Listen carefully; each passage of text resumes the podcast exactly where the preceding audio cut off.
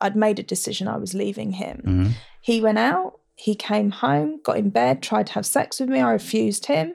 So then he got on top of me, punched me, strangled me. I passed out. When I woke up, there was lots of blood. He wasn't there, he had left, Yeah. um, didn't know what to do. So I phoned the police. mm-hmm. I just phoned the police. I Mm. said, This is what's happened. I didn't know what I wanted to say. All I knew was that I was at a point where if he comes back, um, I might not be alive.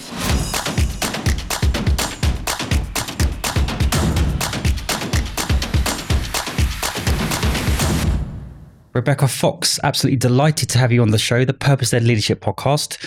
We became friends on TikTok and Instagram, I think it was. Yeah. So, for those that don't know you, tell us what you do now.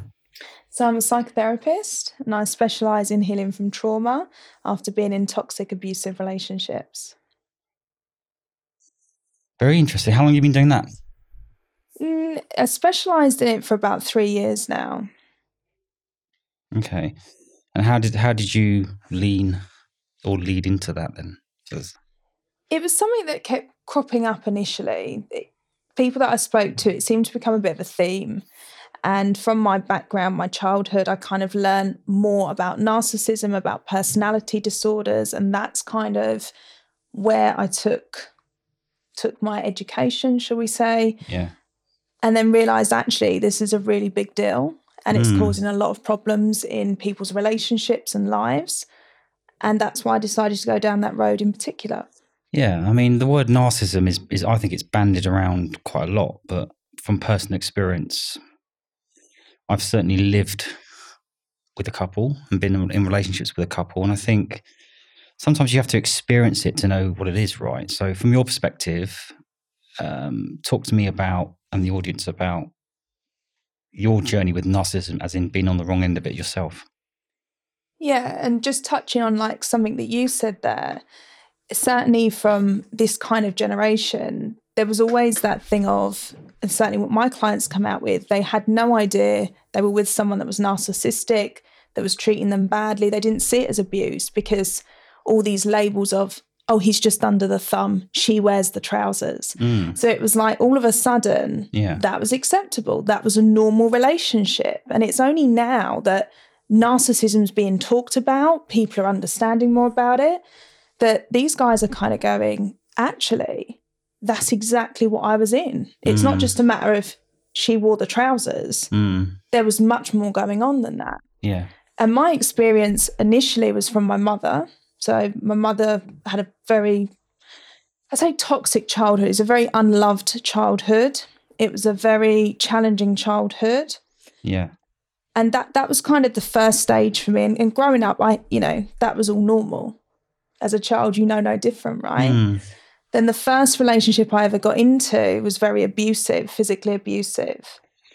And it got to the point where I woke up in hospital, I'd been beaten, I'd been strangled. I was very lucky to be alive, I think. And it was like, okay, I'm talking to these people around me, strangers, Mhm. that are saying to me, this isn't right. Mm. this is not what you should be going through. But mm. from what I'd experienced, that was normal. The narcissist, I think, is very astute at making you feel like you are the perpetrator or you're the wrongdoer, even though it's plain to see that it's the other way around. But it's sort for me, it was almost like a bit of Stockholm syndrome as well, and kind of like almost it was easier to put up and shut up as opposed to kind of defend myself or fight back. What do you re- what do you think? Yeah, and a lot of people feel that way. But the reality of being in a relationship or in that kind of narcissistic dynamic is you've been conditioned to be Mm. that way. So, something that a narcissist does Mm, is they use lots of gaslighting, they Mhm. use lots of manipulation, they use lots of brainwashing. So, you know, the core component of gaslighting is to distort your reality and give you a new Yes. one. Yes, yes. So often, the new reality that they give you is one where you're not enough, you're not worth anything, you shouldn't have any confidence, you're not allowed to speak up. Mm, All these things, you know, you're there to serve, that becomes your identity. So uh, that's the biggest problem with those kinds of relationships is Yeah. people lose touch with reality they lose touch with who they are What's your thoughts on the people that say that yeah, that's all well and good, but you still attract that and you still got an element of accountability yourself because you got into that relationship in the first place, all that kind of stuff. It's so if, if you're talking about from my my actual experience, you know, I was a child. I was 16 when I met my first boyfriend. I'd gone from a toxic upbringing to an abusive upbringing into another one. So I didn't know any different. I think it it becomes becomes very different when you're someone that's had healthy relationships and then you're thrown into that kind of toxic dynamic. It's a little bit different. Right. And often when it's gone that way, people that have been in healthy relationships and find themselves in a narcissistic dynamic, it's often because th- the healthy relationship itself wasn't fulfilling enough. Hmm. So this narcissist comes into their life with that love bombing, this grandiose, this Right. ideal phase. Yeah. And people that have come from a healthy background, they're blown away by this because it, it's totally new. Hmm. And it's certainly from, you know, a, a narcissistic male's point of view, it's very idealized. Hmm. You know, they come along and they promise you the world and Yeah. that kind of thing. Whereas with women, it's a little bit different. They're very seductive, female narcissists. So there, there's a big difference. So if you've Mm. got a guy, this is what happens with a lot of my male clients. Yeah. They've been in a relationship where they've often been starved of sex or they've been starved of intimacy. Hmm. They meet a narcissistic woman, Yeah. and guess where the focus is? Yeah. Something they've been missing. And it's like all of them, every client I've had has said to me, Mm. Rebecca, the sex was incredible. I don't think I'm ever going to get that again Hmm. but it's not necessarily real. Yeah. Yeah, of course, it happened. The act happened, but that doesn't mean it's a bond. It doesn't mean it's a connection. So I've never really understood the thought processes of, of a narcissist. What I mean by that is that I think I'm quite an empathetic person, quite a compassionate person. And, you know, we've all got things wrong with us in certain ways. We've all got mental health and all that kind of stuff. But do, do you feel that a narcissist, is, is it a deliberate thing or is it a disease, would you say? I mean, that's a great question. So, narcissism is developed in childhood indefinitely. There's links to it being hereditary, Mm-hmm. but the core component of narcissism is it's a protection for someone who has extremely low self esteem. Yeah. That is the undercurrent of narcissism. It's someone that is extremely fragile and is ex- it has very low self worth and self esteem. So, what they Mm. do, for instance, let's say a narcissistic child or that's raised that way and develops it, because it, it develops Yeah. they will develop a shield. So, narcissism itself is a shield to protect that broken person inside. So, it's like if you Mm. break your leg, the leg is broken, you need to put a cast on it to protect it. And that's exactly what a narcissist does. But it becomes a problem Mm. when the narcissist defines reality as that person who is the shield. And that person Yeah. needs to be better than everyone else. That person needs to be grandiose. That Yeah. person demands respect. Mm. So all of these tactics that they learn are to make themselves feel better. But it is like a you mentioned the word reality. It does it. My experience is they are in a different reality. It's that different to what my reality is. It's it's almost like you can't almost reason or fathom with them. My experiences are that the moment you challenge them, or the moment you even try to comprehend or put a point of view across, you might as well not bother. Yeah, because what are you doing? You're going to expose them for who they are. They've Mm. then got to relate and they've got to live up to the fact of what it is they have or haven't done to you. Like, Mm. how many times have you had a conversation with your narcissistic partner and they've Mm. gone, that didn't happen? You don't Yeah. know what's going on yeah, there. yeah, yeah. Do you think there's a like you know there's there's a sort of there's scales with things. Do you think that generally everyone's got an element of narcissism about them? Oh, absolutely. A- absolutely. We, we all have an elements of that. Yeah. But it becomes an issue when you're no longer able to regulate emotions, which a, tr- a true narcissist Yeah. has no empathy. No. They have no ability to No. emphasize. They don't feel emotions in the same way you and I would.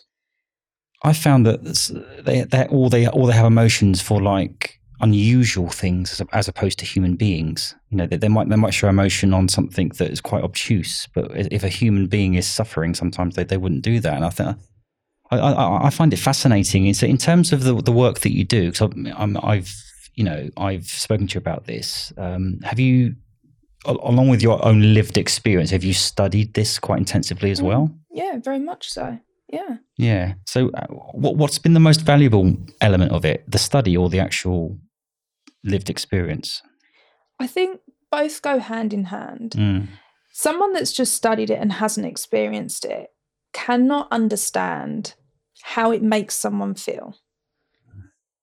If you live it, but you don't study it, you haven't got the logic behind it. So you have all this emotion inside you of how they, that person's made you feel, Mm. how you feel, because they do. They they break your reality. They Yeah. they pull you away as a person. Mm. So they strip you of that, and that then leaves you feeling empty like, who Yeah. am I? What's my purpose? Where is life? What's the point?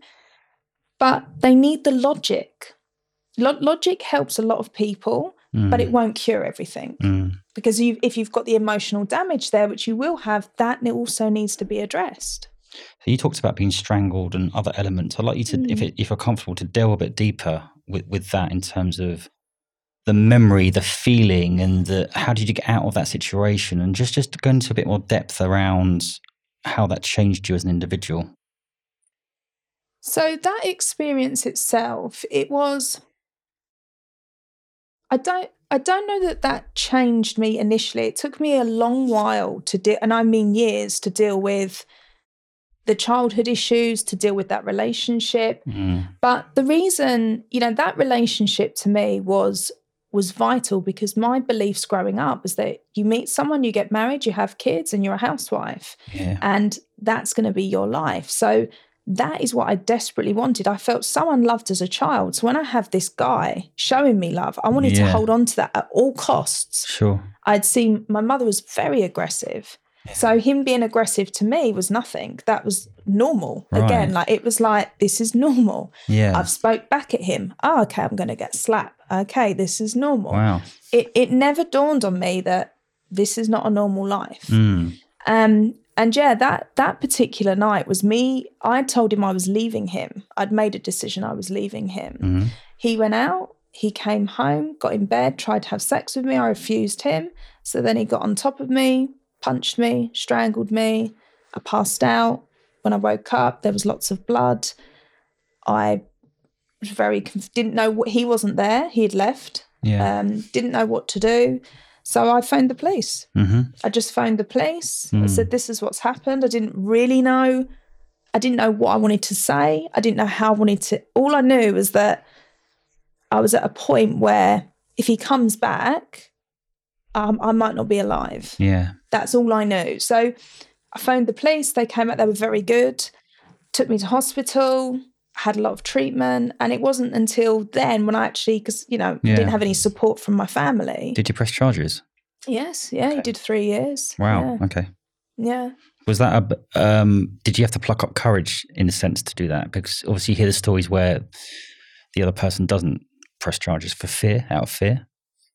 No, because for me at- at that point, I I genuinely felt like I had nothing. You know, I had no Mm. home, work was really had no work. You know, I- Yeah. it was like there was nothing. There was right. I had to trust in strangers, Mm. and like that for me was was hard because all I'd ever known was chaos. Mm. So when I've got strangers saying this is what you need to do, these Yeah. are the next steps, this is how it works, I had to trust that was going to happen, and it did. Yeah. You know, I didn't see him at court because I was in a, a room with a screen, so. Mm. It must have affected your self-esteem. So up and yeah, like so up until that point, even before I met him, I couldn't look people in the face. I didn't like to speak up. I would either talk too much or not enough. Mm. But that was all because of how my mother had again affected my reality. You know, if I put on weight, I was too fat. If I lost weight, I was too skinny. Whatever if I wore such say this is crazy. If I wore Adidas jogging bottoms, hmm I was a tomboy Wow. if I wore, you know, it was like there was constant. I could never, if I was Mm. happy, that was wrong. If I was sad, that was wrong. If I didn't speak, it, it was just constant. this is going to sound quite controversial. I'm not downplaying or dismissing what just happened to you, what you just described, because it's it's fucking horrific. But it feels as if how you were parented probably had an even bigger im- impact and effect on you than what the narcissist did to you. Was that unf is that unfair? It, it's on par. Right. It, it's on par because th- that part of my life was the same. Hmm. That there's no, there is no difference. hmm between the relationship I had with Right. him and my mother, Okay. other than I was having sex with him, I wasn't having sex with my mother. Right. It was on par. Okay. In terms of the feeling and how, just just the the way you. the mental, the emotional, the, the physical bu- abuse, Yeah. the financial abuse. It was the same. what was it with your mother then? Was it was was? Do you think that was a, a, a almost like a control ego thing that she didn't w- almost want you to be perceived as better than her or something like that? What's the rationale? Do you think, if there is any? There would 100%. So narcissists, when- narcissistic parents are often very envious of their children. yes. So there's a lot of jealousy there. Right. But also, they're, up- they're only ever interested in you when you're doing well. So Mm. if you're winning at something, your narcissistic parent's going to be by your side. If you're not doing well, they don't want to know you because they see you as an extension of themselves. But if the child is getting more attention than them, that's a massive problem for them. Mm. Massive problem. Mm. So how did you um, not become a sort of copy of your mother? So, something we do know about narcissists, they need to have a difficult temperament as a child. Mm-hmm. So, I didn't have a difficult temperament as a child. So, we either are very Right. agreeable, if we have quite an agreeable temperament, the chances of you becoming narcissistic are highly unlikely. But if you have a Yes. difficult temperament, Yeah. Disagree with anything just for the sake of it, almost. Yeah. yeah, Yeah. th- you're going to learn ways. And Mm. that's again where I'm like, this is learnt behavior. Because if you've got a Mm. narcissistic mother and the child is uh, has that difficult temperament, the Yeah. narcissistic child learns from the mother that how to manipulate, how to gaslight to get what you want, Yeah. how to lift yourself up above everyone else, Sure. using everyone else. Just- Yes. you know, it's not about just making yourself feel better. It's Yeah. it's at the expense of other people. And that's the problem with narcissism. It's, It's- all done at the expense of others. Yeah, and it's the art of projecting everything onto the other person that they're doing themselves, isn't it? Absolutely. Yeah. Absolutely. Mm-hmm. So, what about your father then? Was he around or? Yeah, yeah, he was. Yeah, he was he was just as bad, but he was very much my mother's puppet. So I had I Right. had no respect for him at all growing up. Mm, And um yeah, he was very much orchestrated by her. okay, fascinating so far. I want to delve even more deeper into that element, but I, I, I ask my guests all this, this the same question. Give us an overview of your journey um, from kind of school to now. It's okay. My journey. So Yeah. yeah, so from school, so I had that relationship. Mhm. From there, then I went into train horses for dressage. And part of that, because I was under a certain age, was I had to be in further education. So that's Yeah. when I decided to do my, my psychology, get my degree there. But I never did anything with that. So that kind of just sat there because I, I had no confidence. yeah. hmm I was a high functioning stress addict for many years. Many years. What you you enjoyed, not enjoyed, but you you went towards stress. I functioned off of stress. Yeah. So I couldn't sit here now without shaking or feeling uneasy. Like if I wasn't in a stressed induced environment, I didn't feel comfortable. That's interesting you say that because th- I think the narcissist, if there was a bag of joy and happiness on the table and a bag of uh, distress and darkness, they'll choose the darkness. And I think you didn't, you, you're playing that out in this stress. You know, you could have um, calmness and chill, but the stress then, because that's something you're, it's a feeling that you're used to, would you say? You're exactly right. Yeah. For me, that's familiarity. Mm. So, but also it's like that I needed to prove myself. like I can't. Mm. right. I constantly, All the time. Yeah. Yeah. So it was consistent. So yeah, right. that's so if I ever had a day off, I needed to do something to prove myself. I couldn't just sit and watch TV and relax. That was not an option. Mm. And I was like that for many, many, many years, Yeah. many years. And I went through numerous therapists to try and get help. That was a con- consistent dead end again because therapists just don't know what- how to deal with you. I remember I had one that almost put the blame on me. I th- I find some, yeah some therapists they, they they kind of they kind of they don't really offer any any substance right I mean, there's. I think it's different now because I'm going back ten years ago. I think it's changed a lot actually Yeah, and and I think back then it, it was known as just talking therapy. So I Yeah. was designed to just you know talk, yeah which did nothing. yes Um, but how has it changed though because obviously um, I I think I think all good people have therapists. I've got my own therapist, and, you, and you're a therapist yourself in your own right. But how how is that? How did that actually? Um, how has it changed over the last ten years? Do you think therapy in itself? I think people are, again, so I think you've got like people that choose to specialize in something's really important because, Mm, for instance, a grief counselor, you know, I- I've I had lost two loved ones last year, so I went to see a grief therapist. yeah, I could have just gone on the internet and gone to see a therapist up the road, but she would not specialize in getting over grief and dealing Yeah. with the elements that come with grief. mm, To get the best results, you've got to go with someone that specializes in that field. And I think Yeah. now therapists have actually made a decision and gone, right, I'm going to specialize in something rather than have yeah, a broad overview, yeah. have people churn in left, right, and center and just go through the motions. Sure. I don't think that happens anymore. No. But I'm very particular of who I work with. They've, they've got to have been in a relationship and they've got to be out of it. Mm.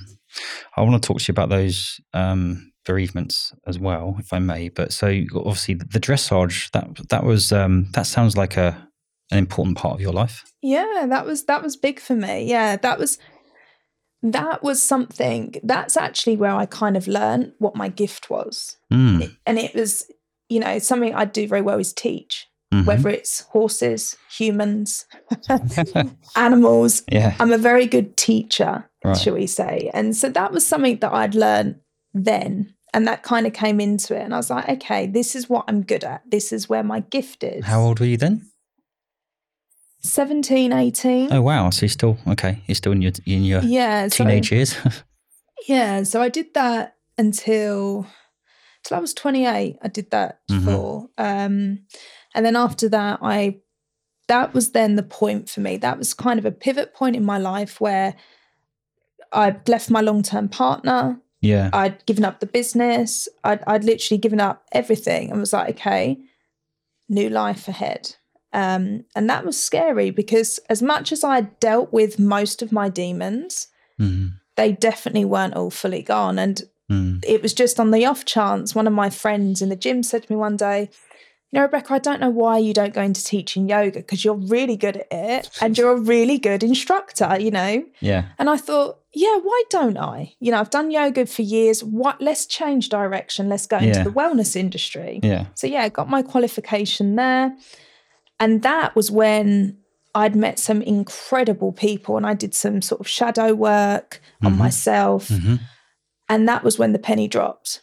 If I'm being honest, like that was the time when it was like, okay, I've got the logic.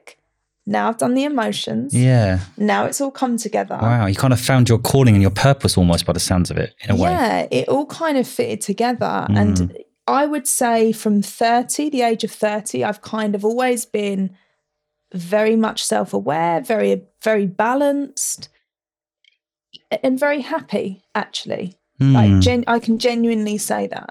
Mm. I, f- I find it very interesting that some of my friends, uh, and ex friends and colleagues and ex colleagues, that that they, they, they were brought up in a very, very structured home environment. They went to the best private schools. And with the greatest respect to them, they've turned out pretty badly emotionally, pretty badly psychologically. And then uh, I look at my own upbringing. It was it was similar to yours in terms it was it wasn't particularly great. I'm not saying I'm perfect, but I, th- I, th- I think sometimes almost the adversity can actually you talk about gifts. It can actually become a gift if you if you channel it in the right way. What's your thoughts on that?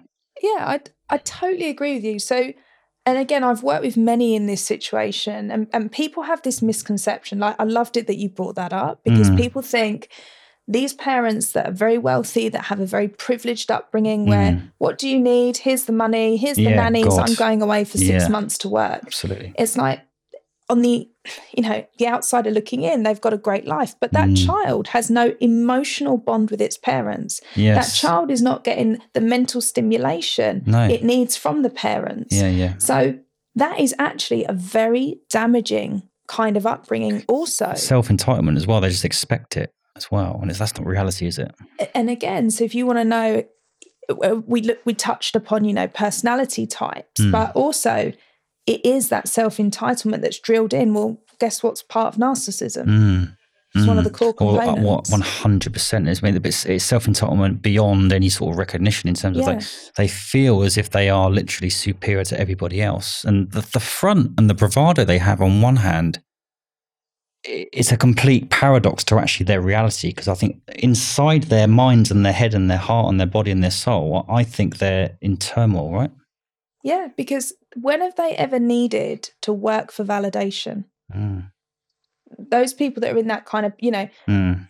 it was never the, wa- this way for me. But, you know, often when you have children, it's you work hard, I'll, I'll help you buy a car, your first car. Yeah. You know, you work hard, I will help. So it's like you've always got something to work for, and you, there's an achievement, and there's that being proud, and then more connection with your parents.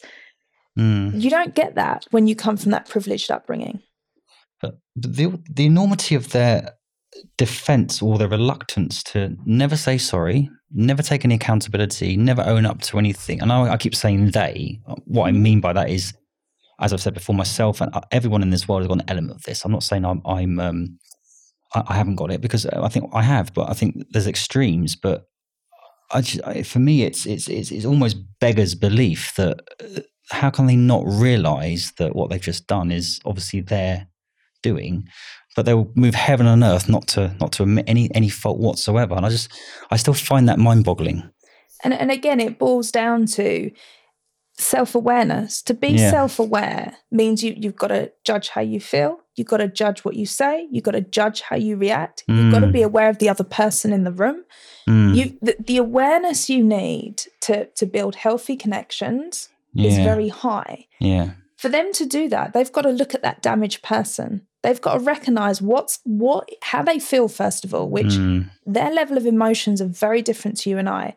They have rage and they have shame, Yeah. and that's pretty much it. right, okay, So, that is pretty much it in terms of how they feel. mm, When they're having that high of satisfaction, it's a satisfaction. It's not necessarily like they're happy or they're in love with what's going on. It's a satisfaction. mm, Yeah, that's expected. That's good. right, Do you see what I mean? It's Yeah. a very different type. yeah. But the, the the lack of empathy as well. It's it's almost like I- oh, it's almost like they could win the lottery and be okay with it, and they could, uh, to an extreme, stab someone in the eye and be okay with it. Yeah. So the the way I describe it with people, so you know, the best way I can describe this is narcissism is a cluster B personality disorder. It runs through all four of those types. Okay. We've got NPD, which is narcissistic personality disorder. Yeah. We've got borderline personality disorder. We've got histrionic personality disorder and antisocial personality disorder. Right. Yeah. So the antisocial, I'm just going to touch on two of these. Antisocial is basically your sociopath and your psychopath. Mm, That's what we're dealing with. mm, Then we've got the cousins of that, which is your narcissist, your people that have MPD. Yeah. Now, the difference between the two is this the narcissist will go into something and say, Yeah, well, do you know, I hope no one gets hurt, but if they do, I'm good mm, people with the antisocial say, yeah, people are going to get hurt and so what? right. And they mean it. Really, they don't care. No. Whereas the narcissist cares because of the shame element. Well, I Yes. hope no one gets hurt, but Yeah. because if someone gets hurt, they've got to own up to that. They've got to face that. Yeah. Yeah. That's a problem for them. Mm. Is there a cure for narcissism? No, yes and no. I believe everyone has the power to change. Mm. I believe that. But for anyone to change, you need to be self aware. You need to face up to your problems. Yeah. You know yourself. Trying to explain to a narcissist how they've made you feel, where they're going wrong, even if you go into it with no emotions Oh, and yeah, of pure course. logic, Yeah, yeah. it's still not going to work. They No. don't want to hear it.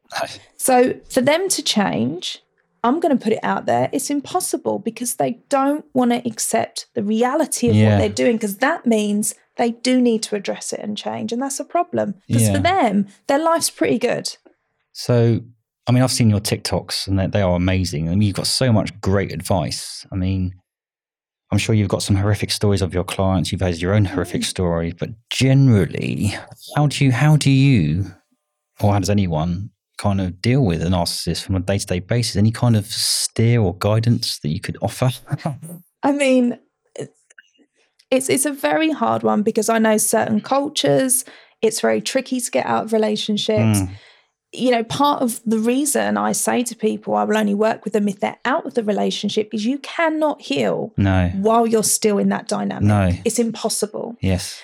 So the, the clear answer to that is get out. But Mm. I know certain cultures, there are certain dynamics where that's very difficult to do. hmm And also, you've got to remember, and this is where p- where people and friends are very judgmental because they're like, well, if it's that bad, why don't you just get out? But they have no idea how that person has been stripped of, Yes. of their reality Yes. and, and their ability to think. The confusion is very real, Yes. very real. Yes. So, what I say to people in that situation, if you can't get out, it's about managing the best you can. So, removing emotions from it. Stop Mm. trying to reason with them with how, you know, Yeah. do you know this has made me feel this way? It's not worth it. Stop doing that because all they're doing is denying your reality even more. Remove emotions, limit the communication. Mm-hmm. What I say to people is treat it like a business. Mm, 100%. Treating it like a business Less is is definitely more. with it. Yes, Yeah, is, is your yeah, best yeah, chance. yeah. But, you know, be all and end all, get out if you can. Yeah. Okay. Again, we'll go back into it for the third time, but I want to I want to touch on you sort of quite um, casually mentioned you lost two loved ones last year. Mm. Now, that doesn't sound like a casual thing. no, it, that was probably, a, that was one of the hardest times for me because the Yeah. first person that I lost was my, my nan, who Mm-hmm. to me, she was almost like my mother because I spent a lot of time with her growing up um, and I loved her so dearly. Mm. I say that was easier to deal with for me in terms of she was old, she'd kind of had her time, she got cancer, and I think that that was the hard part to deal with. You know, seeing someone you love in pain, seeing them become more frail, Yeah. that was the hardest thing to deal with. Mhm. So she, I think it wasn't long, I would say 8 weeks after her diagnosis, she passed Mm. and, and that was tough. But I had my best friend with me, and I, you know, I've got a very good group of friends, and my, my best friend really was my rock. Yeah. And that was in the May. So last then- year. Yeah. Right, and okay. then in, it was like August, around August time, um, my best friend hadn't been feeling well. She kept having stomach problems. Mm. Um, she'd been to see doctors. It was like, here's painkillers, get on with it. Did scans, nothing showing. Yeah. And it got so bad. Um, her husband took her into London to do a full body scan, like the, the work. She had the works done. Yeah. And unfortunately, it came back that she had um, pancreatic cancer and it spread to her liver. Oh wow. And they were like, you know, we're talking weeks if you're lucky. Wow. So I'd gone from, you know, losing my nan, who I was Mm-hmm. very, very close to, but I was not okay because that's the wrong word, but I had so much support from my friend, I could get through that. yeah. And then it was like three months later, my friend's going to die. Mm. And that for me was like, really? Mhm. So I've lost one person who I love dearly. Now my big support system's going to die as well. And I think the hardest thing for me with that is when when she got the diagnosis, she had made a decision that she didn't want to see anyone, and I was also one of those people, which oh wow. at the time was hard to deal with because I just wanted to see her. Yeah. Um, but I, I also understood she did that out of love because she didn't want my last memory of her Bless to be, her. you know, Mm. someone that had got so frail. You know, I spoke to her husband regularly, um, and Mm. he said, you know, she really did go downhill. And I, I know in her mind, like all my memories of her are good, all my visions of her are good. Yes. I have no vision of her as a tiny, shriveled up woman laying on a bed dying, you know? So I understand now, but at the time that was very difficult. So Mm. that was six weeks after a diagnosis, she died Wow. It's quick then. very, very quick, which I'm pleased about because she was in so much pain. Yeah. Yeah. And so that year absolutely rocked me Mm. because I just felt like all my support system Gone. gone in one hit. And for me, the shift then, I, I went through, I was like, okay, we are all going to die. It was like the reality of death for me hmm truly hit. Mm-hmm. It, it made me kind of go, if I want to do something, I'm not messing about and I'm doing it. Right. Whereas before, I would be certainly more cautious. I'm not Yeah. saying I've, I've become reckless, Yeah. but it, it 100% made me appreciate life and death. So specifically, then, what did you do differently in terms of going for it? Was it business stuff or life in general, or Uh, it, no, it wasn't business. I've always been very focused and I've always been very driven there. yeah, It, it was actually about about having holidays, about having vacations. It was about if I want something, buy it. put yourself first and just not worry about it, kind of thing, Yeah. but not in a selfish way, but actually just you know, I, I'm I'm I'm entitled. I can do this if I want. It's okay, you know. Yeah, and I'd always sort of hold on to money, like you know I can't Right. spend money. Whereas I was like, what do I want? nice. here's Yeah, the yeah, money yeah. you know spend the money so I, like for me it Mm. was a matter of if i want to go away Yeah. i'm going away i'm Right. not messing about anymore i'm not you know trying to fit in with everyone else yeah. if i want it i'm going to do it so that was the big difference for me And it's still raw. Obviously, it's been roughly a year. How have you coped with that huge loss in general?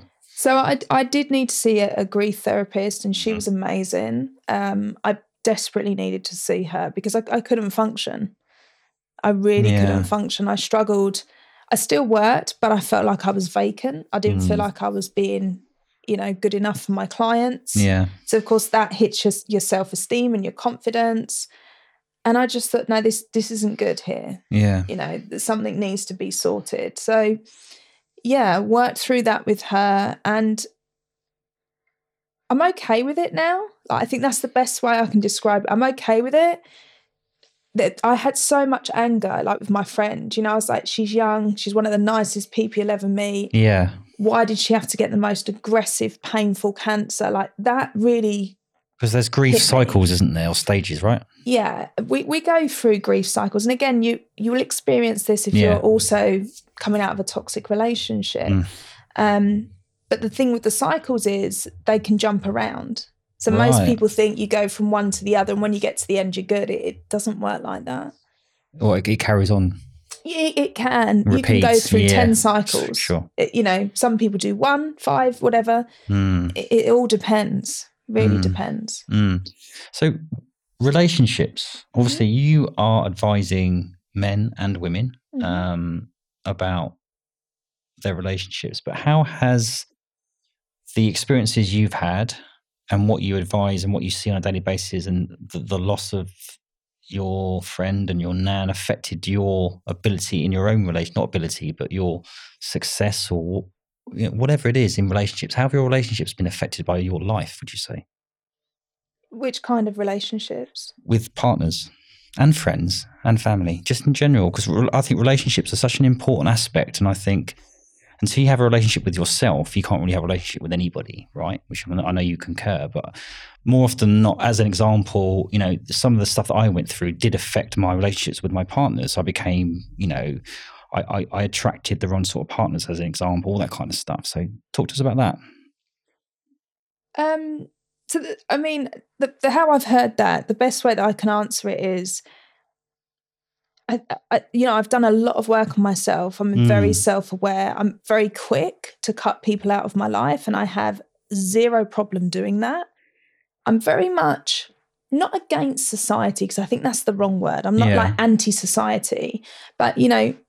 From a society point of view, everyone's very quick to get into relationships. Everyone wants it Mm. now. Everyone's very Yeah. quick to Right. And I think that is one of the biggest problems. So, you know, once I left my long term ex, eight years was single for because Mm, I, I, you know, I dated, of course I dated, but I could tell within the first date whether this 100%. person is going to be worth my time and my time's precious. Yeah, I've seen on your TikTok you're you're a big proponent of um, th- your next future partner. If they've been single for a period of time, it's better because 100%. because for two reasons. Mm. The first reason is codependency is one of the easiest things to heal from, yeah, but equally, it's one of the easiest things to develop. and fall back into Huh, yeah. So Yeah. if if you've gone from so narcissistic relationships, and I'm I'm even going to put toxic relationships into Yeah. that. If you ever find yourself in a relationship where you feel like you're dependent on the other person, Sure. that's a problem. hmm That is a massive problem. Mm. But again, a lot of people are unaware of that. So then they're chasing, oh, I'll just find someone else that will make me feel better. Yeah. Yes and no, there's an element of truth to that. Because Sure. I'm very much an advocate of if you feel shit and feel like you're unattractive, go on a dating site because you'll get some likes, It's one way to solve the problem. right? Y- Yeah. And it, it will prove to you that Yeah. people do find you attractive, Yeah. right? Yeah, so, yeah. you know, like, there's that element to it. But yeah. in terms of this, this codependency, the problem is people are so unaware of that. Yeah. They meet someone and they always go for potential. Right. A project. More so, what can this person provide me with? Right. Have they got a see. house? Have they got a car? Yeah. Are they earning 50k plus a Do you year? not think that's more to interrupt you? Sorry, do you not think that's without being too sexist that women would tend to look at those more than men or not? Is, is that unfair? yes, because and again, this goes down to a natural instinct. Men are providers. yeah, right. So there is there is that kind of underneath thing, but Mm. also people that focus specifically and solely on that, Yeah, we've got problems. yeah. But that, that is that is often the case, though, isn't it? Is like, what do you do? You know, what do you, do you own a house? What car do you drive? But actually, I was going to say what I think they are. But what do you think the better fundamentals are of a, of a robust relationship to be looking for?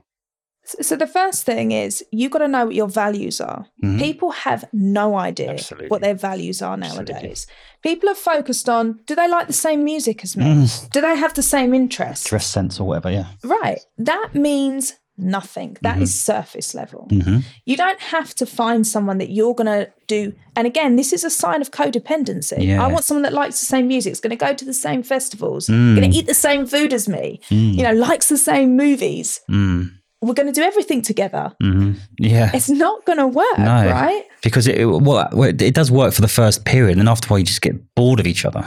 It, it it's just not Or- going to work. You- It's it's not a dynamic. Oh. Mm, Friendship maybe, mm, but certainly not on an intimate level. mm. So, terms of values, it's like, and again, I I, I home this in with a lot of my um, lot of my clients who are driven by faith and religion mhm. because that is a value for them. yes, Religion and faith is a Yeah. huge value. So, if they meet someone that doesn't have that same value, that relationship is not going to work. mm, Like, I value loyalty. mm, I value kindness. Mm. I value honesty. mm, If I meet someone and I catch them out on a lie once, mm. that's enough for me to put my is it walls up. literally and- game over? I will test them. There's there's a difference between a Yeah. little white lie Right. because you're nervous Yeah, yeah, and a full blown lie yeah. A because deliberate. you want to appear better. yeah, Or, yeah. see now there's your narcissist. Yeah, yeah. I totally agree with the values point, and I think I think that should be the case in relationships, in business, and everything else. Base your 100%. base your decisions on your values, and as you rightly say, a lot of people don't even know what values are, or, Right. they, or they'll say a few words but don't even know what they mean. Yeah, and something like I coach through is it's, you know, do you un- first of all do you understand your own values because there are a lot of them. Like I can give you a list of fifty that I take my clients through, and that's a Yeah. lot. Yeah, yeah. And I get them to pick ten. Mm. So that's a lot to choose from. But then it's also can you recognize Yeah. when the other person has the same Yeah, of values, course. which most don't? Yeah. But when you say it like that, it's all- if someone's got like uh, kindness and empathy and Mhm. and and loyalty, surely that's a lot better than oh they they drive the same similar car as I drive. Oh, you know which one am I going to? And I, th- I just think when you actually talk it through, it's but people don't think like that these days, do they? But again, you're dealing with someone that isn't, in my opinion, at a place where they should be dating because they're comparing every Mm. single. Like, I love that example because it's like, Mm. yeah, Chris was great, but you know, I didn't like his trainers. That's Yeah. all right. I've got another date tomorrow. He'll probably have better shoes on. Yeah, yeah, yeah. And, and that happens. I've I've I've, I've lot. been on dates with that, and you know, and and people, you know, saying yes or no based on different aspects like that. But you, I think I've heard you talk about class of people as well. Yeah, and do you- see that is often something where people are like, you know, that's really snobby. Mm. But I not in that disa- not in that context, though, is it? Go on. yeah, I, I disagree with that because e, everyone has their own level. It, it's how they portray that. Like someone can have no money in the bank. They can be doing charity, but you wouldn't know that. No. But they are extremely kind. Yes. They have a high degree of empathy. Does that make them a low class That citizen? makes for me personally. That makes them a, a much more a higher class person than anybody Right. who drives around with a Ferrari and just is really obnoxious and just Precisely. that's the difference, right? Yeah. But at the end of the day, people are very reactive lately. I think Mm. the pandemic has, has brought about a lot of fear Mhm. in many ways. So people are Yes. very reactive nowadays. They're not they're not assessing, they're less self-aware and they're just Mm. reacting. Mm. So I yeah, also think I also think if you are if you force things too much, I mean, I've been very, very, very guilty of this in, up until like four years ago. Like literally, I say hello to somebody and ask them if they marry, if they want to marry me, kind of thing. It's like ridiculous, but I, I've kind of I've, I've been single now for four years, and it's really, really helped me. And I've kind of looked back and thought, oh, I know why I've been in the situation. And I think that Mm. I think just taking that time, that patience can be. I, I, I honestly feel that I'm a bit of a universe spiritual guy. I honestly feel that the right person will come along if you keep doing the basics consistently, keep looking after yourself. And it goes back to the relationship point I made earlier that until you start respecting yourself, Mm. you won't get respect back. Yeah. And respect's, I think respect's quite a big thing in a relationship, right? massively. And you know, narcissists zero respect in relationships. Mm. It's a one-way street. But you're absolutely right in terms of, and I always say to people, look, if you're someone that just wants something casual, that's cool, but be Mm. honest with people. Yeah, yeah, yeah. Equally, if you're someone that wants something long term, there is no rush. Mm. Like, be honest with that person, date, get to know each other, take Yeah. your time. There is no rush because you're looking for something long term.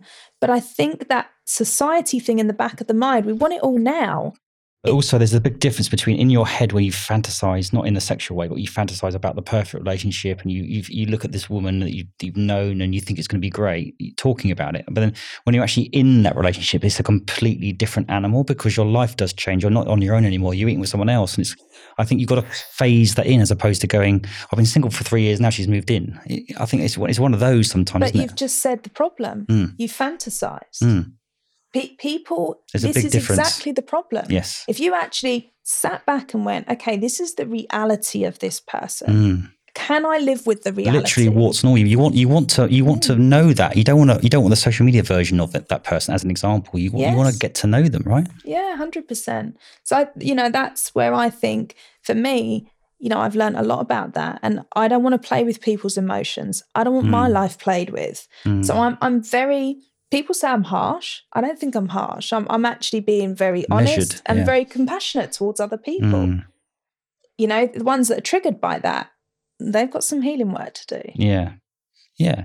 So people could say that you, you're putting your guard up, but it's not. You're actually you're actually being you're actually protecting the other person and yourself. And I think also when you know Yeah. though, I think I get the the feeling from you though when it's right and you know, you will you wouldn't hold back. You would you would sort of allow that person to be a bit closer to you as well because you go ultimately you, at some point you, no matter what you say and do you s- it's always a, you've got to take a risk and go with it at some point yeah and wh- whatever i'm i'm a very open person very Mm. open with anything um and i'm always happy to let people in but it, like i said to you if i'm on a date with someone and i think they're being deceitful i think they're like a classic red flag for me is when someone starts giving me a sales pitch and what they bring to the table right and I right. feel like I'm sitting at a job interview and they're telling Yeah. me about the house they've got, the car Yeah. they drive, and how much they earn, and they're the, they're the top salesperson that month. That's I'm Yeah. like I'm good. One Yeah. drink, I'm off, yeah yeah and I and I am that quick because Yeah, yeah. I don't want to entertain someone like that. Mm. They're not being off. They're they're using that as a cover up for who they truly are. Mm. I can't stand small talk. I, I I like to have meaningful conversations, but that that's that that's just me. So in terms of um, I was going to ask you what your darkest moment, but I think you've already answered that by Mm-hmm. your friend's death. But talk to us about um your own mental health journey, if you like, and any kind of times when you've been really anxious and you know you've had some difficulties with your mental health, if if you don't mind. Yeah, so I was deeply depressed as a child, very depressed all the way through my childhood. I was depressed probably until I was around around 18 I would say. And then of course when I when I really started to get into work and training horses, then I developed the um stress addiction. Yeah. So then I became constantly anxious. Um, and I was on beta blockers for some time Oh, right, because it, yeah. it was that that extreme. But ironically, and that's what I could never understand until I learned more about it, was Mm. the time when my heart would feel like it's about to fall out my chest is when I'd be sitting still. When I was doing stuff, I was Ah. fine. Yeah. So that that was when I used to get anxiety, and it was always when I went to bed. I used to suffer terrible. I'd lay in bed and I'd feel like I'm about to have a heart attack because I was Mm. so anxious about going to bed. Wow. So But your it- way of dealing with it was just to be on the go. Yeah, that's Right. how that's how I functioned for a very long time. Mm. Um, so there was that. But I, ever since then, I and honestly, I do believe it was until between 20, 26 and 28 was when I started to shift everything. I certainly wasn't, uh, the depression stopped probably 21. Yeah. Um, but yeah, and like d- now, of course, I had that sadness when I lost, you know, my course. friends Yeah. that's to be expected. But like I said to you, for yeah, I guess seven years or so, I've I've been very balanced. Mm. I mean, you, you, you feel it feels like you're very, very resilient. Um, when you're advising your clients, Mhm. you know, does it not give you sort of flashbacks as to what happened to you, No. or No, because I've I've definitely dealt with that, and it was that the therapy that that you conquered it, or kind of like how have you dealt with it specifically? so I, I developed a method. Go on. I created a method on on how to deal with it, and it was it's a combination of various things. 'Cause Right. I knew therapy for me at that time didn't work. Yes. I knew pills they don't work. Mm. And like I said, I met some amazing people. When I actually started to branch out and trust people and you Yeah. know open up to people, that's when my life really changed. Mhm. So yeah, I developed a method which I now teach my clients, which helps them get past this. But with anything, you Mm. Mm-hmm. got to be consistent. It's not a magic pill. So specifically, then, like you said it at the start, how do you wrap up exactly what you do and your what do you actually offer your clients? So it's trauma focused rehab. So Right. we look specifically, or I look specifically for the traumas, and I rewire it. Mm. So I identify it and I rewire it because you have to break the bond first. This is where people get confused. Mhm. You have to break it and then you have to replace it. I'm going to interrupt you. Break the bond. I, I don't think many people understand that they do have a bond with that person. They think they don't in their heads, but they actually do. Right. Yeah, it's a trauma bond. Right. It's a tr- and again it goes back to like that Mm. childhood thing of Mm. we're always seeking connection. Mm.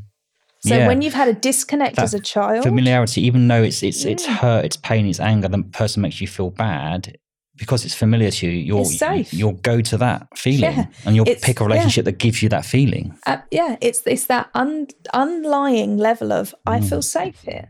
and it's breaking that bond is what you mean right not not necessarily with the Yes. person well, what it is is both the person but also the feeling Yes, because otherwise you're going to repeat the same pattern. mm. Mm. And, and and does that involve you asking lots of questions and encouraging the other person to sort of really talk about their feelings or Yeah, and so I do. It's pattern disruption, so I have Right, to also right. recognise the patterns. sure, sure. So it, it requires that person to talk a lot. I do often interrupt them a lot because what people tend to do, certainly Mm. people that have been in those situations, is they make a lot of excuses. right okay The excuse is the problem. The excuse is keeping that bond, keeping that trauma very much alive. it's a bit like oh but the person did this to me but actually it was I, it was because i was this there's always like additional words that try to justify it right there you go. yeah yeah But of course, when you're talking about someone that's healthy and an empath, Mm. we understand we Mm. have bad days. We Mm. understand Yeah. someone's upset us. So we're always looking for the good in people. We Mhm. don't want it to walk around thinking everyone's bad. no So, yeah, that's a lot of the problem. And that's why I don't agree with talking therapy Mhm. because all they're doing is giving excuses and going over what's Yeah. happened. It's not actually achieving anything. All it's doing is saying, yeah, you're right. Do you know what? Living with a narcissist, it's it's it's um the moment you feel that everything is okay is the very moment it's not. That's how I'd, su- I'd sum it up. Mm.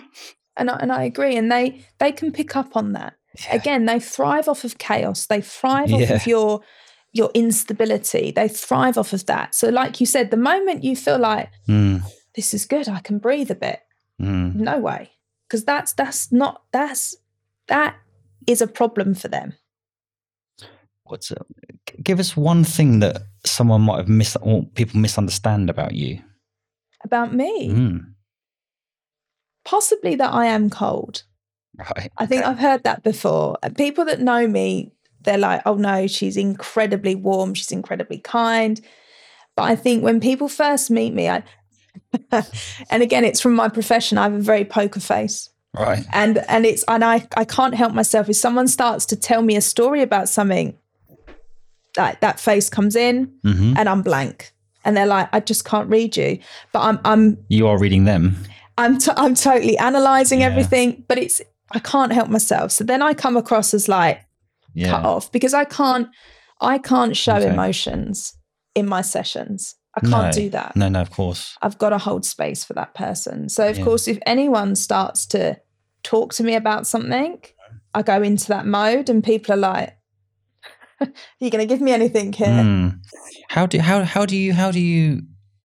I'm I'm a one for well being, and I've I've been burnt out two or three times in my life, probably Mm. more. And I talk about it, and I coach people how um, not to get burnt out. But sometimes even myself, I succumb to overworking, and my work is quite uh, demanding. Your work is extremely demanding emotionally. Mm. I would say. How do you regulate that and keep yourself in check and set boundaries well? Because it, it it's Mm. draining. It must be.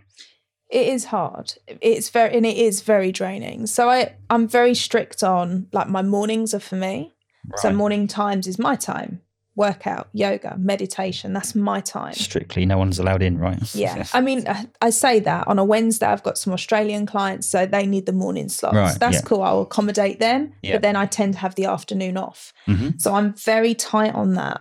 Um, I also like in the evenings when I'm finished, I like to be quiet.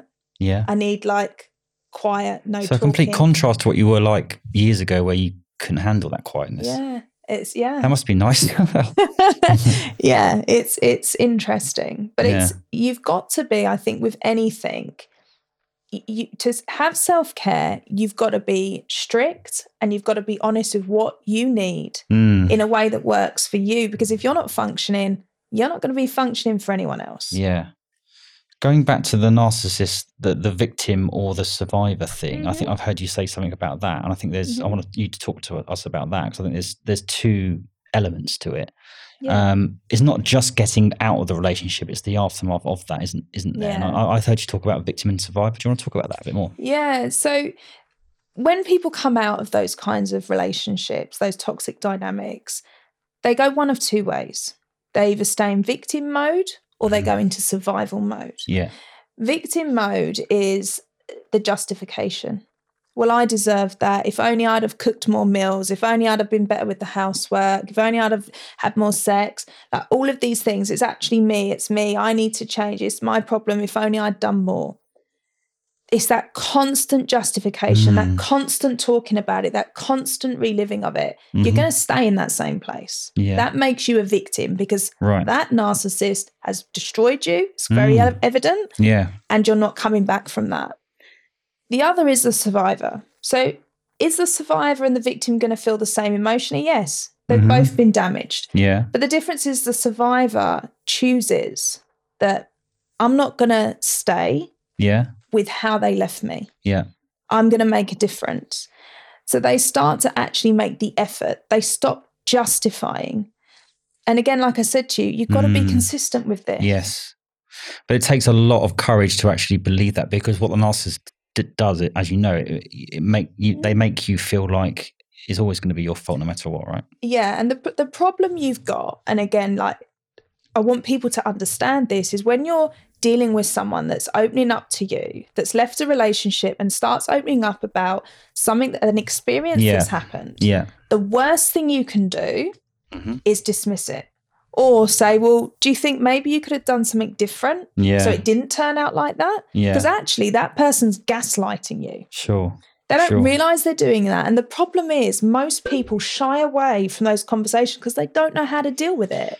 Talk about gaslighting because one of the narcissists I, I was in a relationship with, she, always- she always used to say that I was gaslighting, but and I looked it up and it was clearly that the narcissist was gaslighting me, and that's obviously it's an Yeah. age old trick that narcissists do. But for those who don't know what gaslighting is, Mhm. what is it? So it's distorting of your reality and giving you a new one. So, Pretty intense stuff, right? yeah. So, if, for instance, if you're being gaslit, so let's say the narcissist is saying to you, you know, the sky is red, the Mm. sky is red, and they keep on and on. The only way you can handle that is say, It's red. okay, that's your belief. Mm. I hope you enjoy that. Don't get into a discussion about it. Don't get heated about it because it doesn't matter. They don't care. Yeah. And if you react to them, that's what they're looking for. hmm So that's where gaslighting is. So, of course, then when you've got someone, a survivor, that's telling a friend or a family member about their experience, and the family member says, Are you sure that's what happened? See, this is the point I want to get to. It's it's this, this the subtle coercive control. When you're on the other end of it, when you try to explain to another person, you- a you feel like it's not actually real, and it's Mm. very hard to actually prove some of the things that happens to you, isn't it? And that's that's the Yeah. art of what na- narcissism does. They're very skilled at kind of. It's so outlandish that when you explain, it, it's like, mate, you, you're right today. Yeah, you know. and you've got to remember, narcissists in person are some of the most amazing people you'll oh ever my meet. god, They're yeah, charming, they're of course, charismatic. absolutely. So why are people going to believe you that Mm, you're the battered person at home? yeah, It, it doesn't add up. yeah. So the one thing I will say, and this is what I tell people, is you don't feel like you need to talk to friends and family about your experiences because there's a possibility they're going to invalidate you, not intentionally, Yeah, but people don't know how to No, deal with that no, situation, exactly, and, you're right. and that's what you've got to understand. that makes sense. so So, would you advise going to someone like yourself or someone who's got? Hundred percent. You've got to talk to Yeah. someone that's Otherwise, it makes it worse, right? If, if you go to a family member, they're like, "Oh, whatever, mate." It's like, "Oh God," and you start to believe that as well. e- exactly. Yeah. So it, it reaffirms that you're a victim. You stay in that victim Mm-hmm. mentality, and you no longer push forward. And like as a survivor, it's it's making decisions to remove certain people from your life. Mm, Which people, you know, people talk about no contact. There's a Mm. there's a big deal on how to do that properly, mm. and part of it is removing family members from your toxic ex. And no means no as well. right. Yeah. And having the Right. courage, and I- it doesn't matter if, if, if they're your best friend, even your mother, your father, Mm. whatever, if they're toxic or even if they're narcissists. I mean, I've, I've put, I think I I posted about this on LinkedIn. So, oh, you can't do that to your family members. Yes, you bloody can. Abs- of course, yeah. if you're serious about your life, there's no prisoners. Take no prisoners, right? And you know, like my experience last year of losing my loved ones. Why am I going to keep someone in my life Mm, that doesn't value and respect me? yeah, Why am I going to do that? I might be dead tomorrow. absolutely. So, we're coming to, towards the end. Just a, a couple of last questions. It's been fascinating so far, as I thought it would be. Give us your biggest mistake or your poorest decision. Wow, I don't think I've got one. That's good. Yeah, I I, I don't have any regrets. I don't believe in mistakes Mm-hmm. because if you learn from it, it's not a mistake. Yeah. I, I genuinely So you've believe no, that. there's no sort of bad call that you've kind of you can that springs to mind or anything like that. if anything, in my younger years, was letting people lie to me and taking them in as friends. Yeah, yeah. Actually, my, my biggest mistake is forgiving people that should never have been forgived Right. Okay. and not forgiving myself. That's possibly it, but I've learned from that and it doesn't happen again. Brilliant. I believe it. so if you were 18 again, yeah, would you do anything differently? And if so, what? no, I wouldn't change any of my life. hmm What would you advise your 18 year old year old self now? It- honestly, there, I, I don't believe in any of that. Okay. Good. I like that answer. Mm. 'Cause You can't change it anyway. So what's the point, right? Yeah, and you know, I'm in a very good position right now with the people that I help because what I Mm. experienced Yeah. and you know, the knowledge and the background of it, it it just makes such a difference. So, as we come to the end, um, what would you like to leave the audience with in terms of the stuff that you do? Any kind of lasting advice or tips or anything really? Yeah, if you're in a relationship with someone that doesn't treat you right, that makes you feel less than, that is treating you in a way that you think is bad, you don't have to ask anyone else permission. You don't have to check in with anyone else to see if it is a bad relationship. Whether they're narcissists or not, get out of that relationship. If you can't communicate and get a resolve, that relationship is not worth saving. Save yourself. Lovely. Absolutely amazing to have you on the show. Where can people find you? You can find me on LinkedIn, TikTok, and Instagram. Rebecca, an absolute pleasure. Thank you so much for coming on. Thank you, Chris.